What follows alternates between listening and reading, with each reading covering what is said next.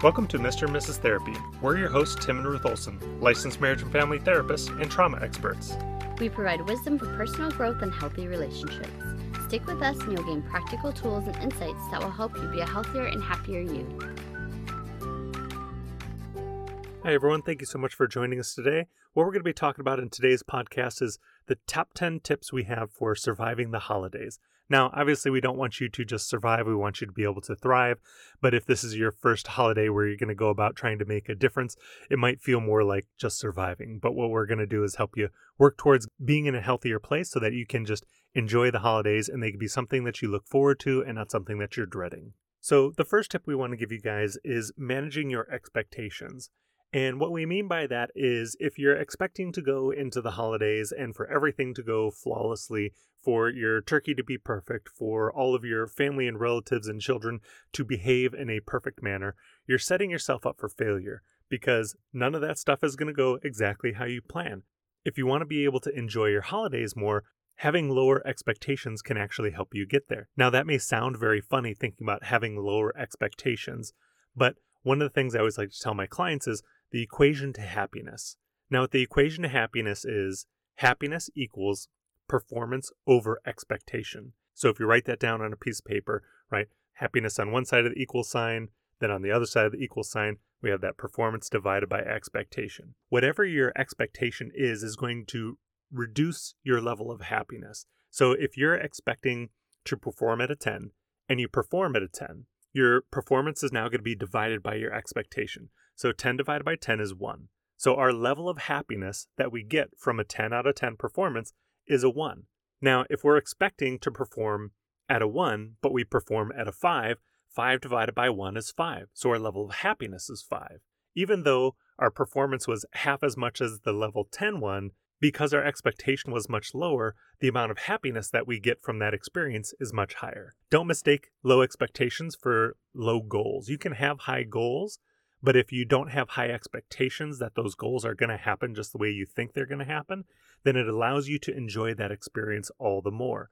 So, making sure that when you're going into these holidays, you're really thinking about what are realistic expectations? What are things that are likely to happen or less likely to happen?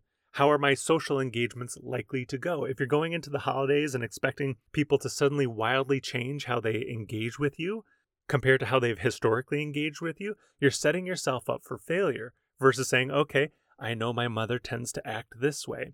And because I know she tends to act that way when I'm coming over for Thanksgiving or Christmas, I'm going to expect that she's likely to do those things so that you're not surprised when they happen if you're expecting that just because of the holidays, suddenly people are going to dramatically shift their behaviors. So, watching your expectations also allows you to be more flexible.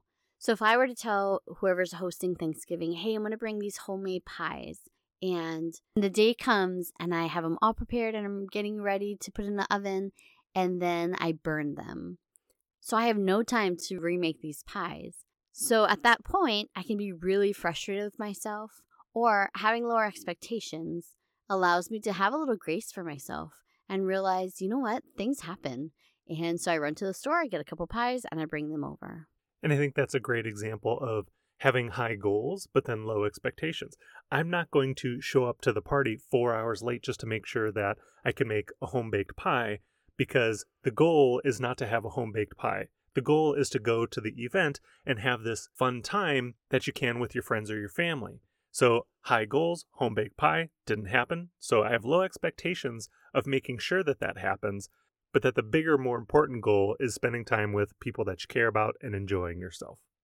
Tip number two is keeping your regular routine and healthy habits. I know when the holiday comes, it's easy to want to stay up super late and eat all the foods and maybe drink a little more or maybe a lot more for some people. But you have to be mindful of the healthy habits that you've set in place all year round, that you want to continue that and finish the year strong. And so this includes, like I said, sleep, food, exercise, journaling, and any other healthy habit that you are practicing.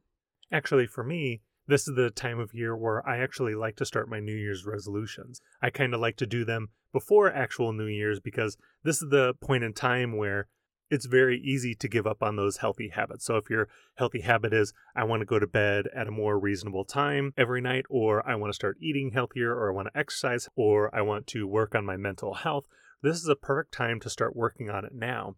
And a part of the reason why I like that is because you start on it now, you get some gains, and then you get a little bit of an extra boost when New Year's comes around when everybody else is starting to get on the bandwagon of trying to improve and change their life.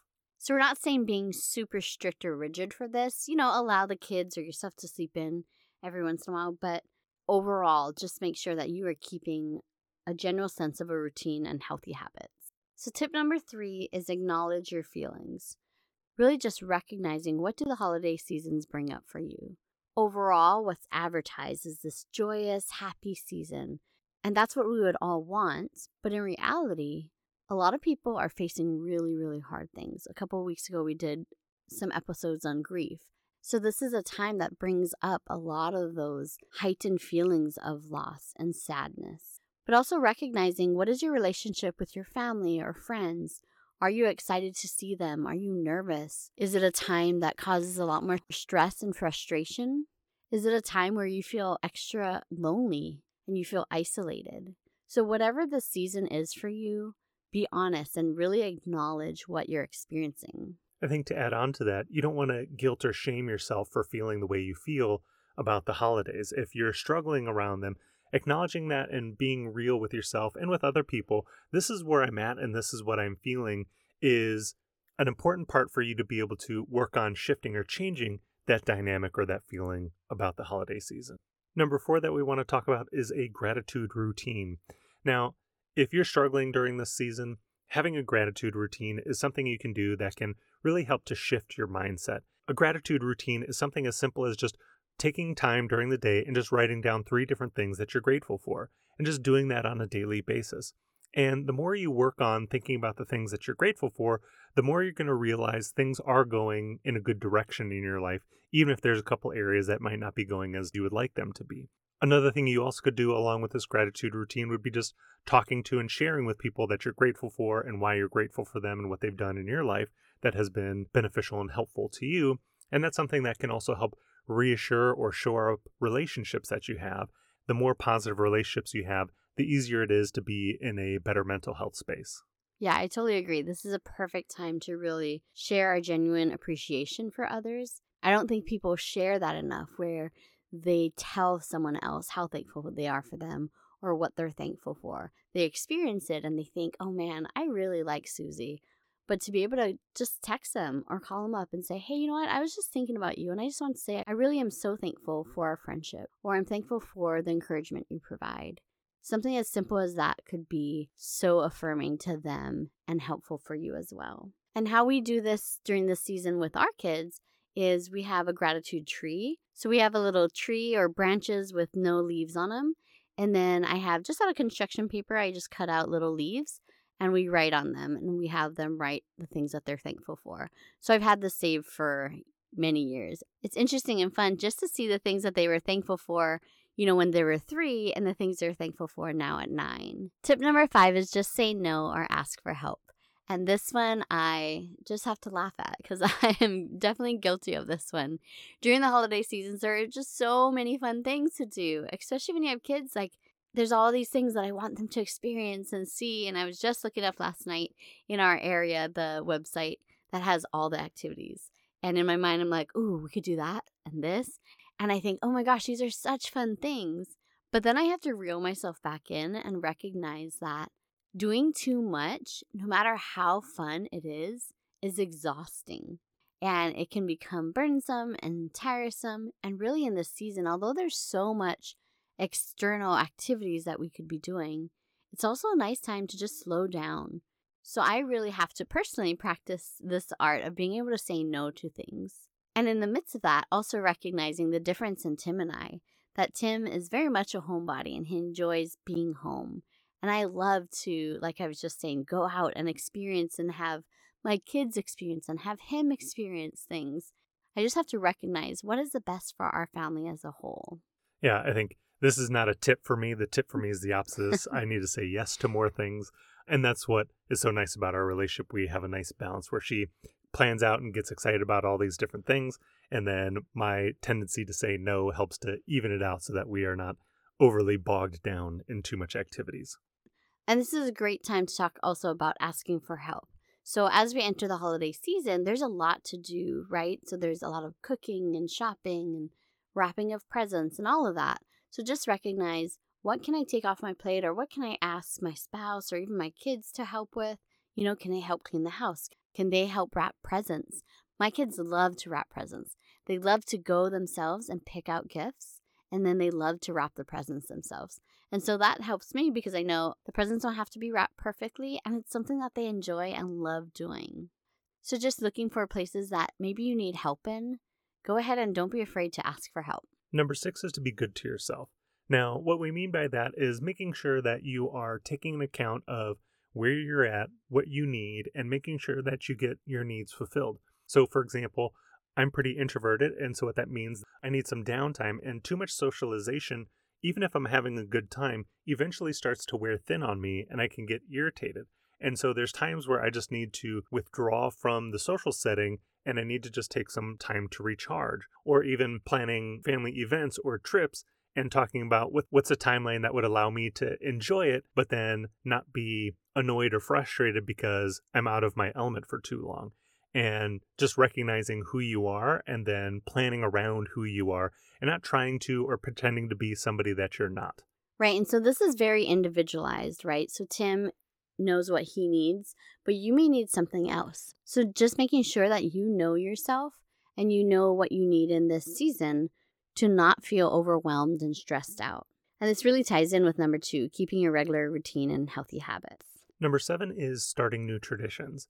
And you may have traditions from your family, your spouse may have traditions from their family. And it's not about whose traditions are right or wrong, but it's about you as a new family choosing the traditions that you now want, or looking at traditions that you have had and seeing if they're helpful or beneficial or not. One of the traditions that my family had that I think a lot of families end up doing is that they open up one present on Christmas Eve and then they open up the rest of the presents on Christmas Day.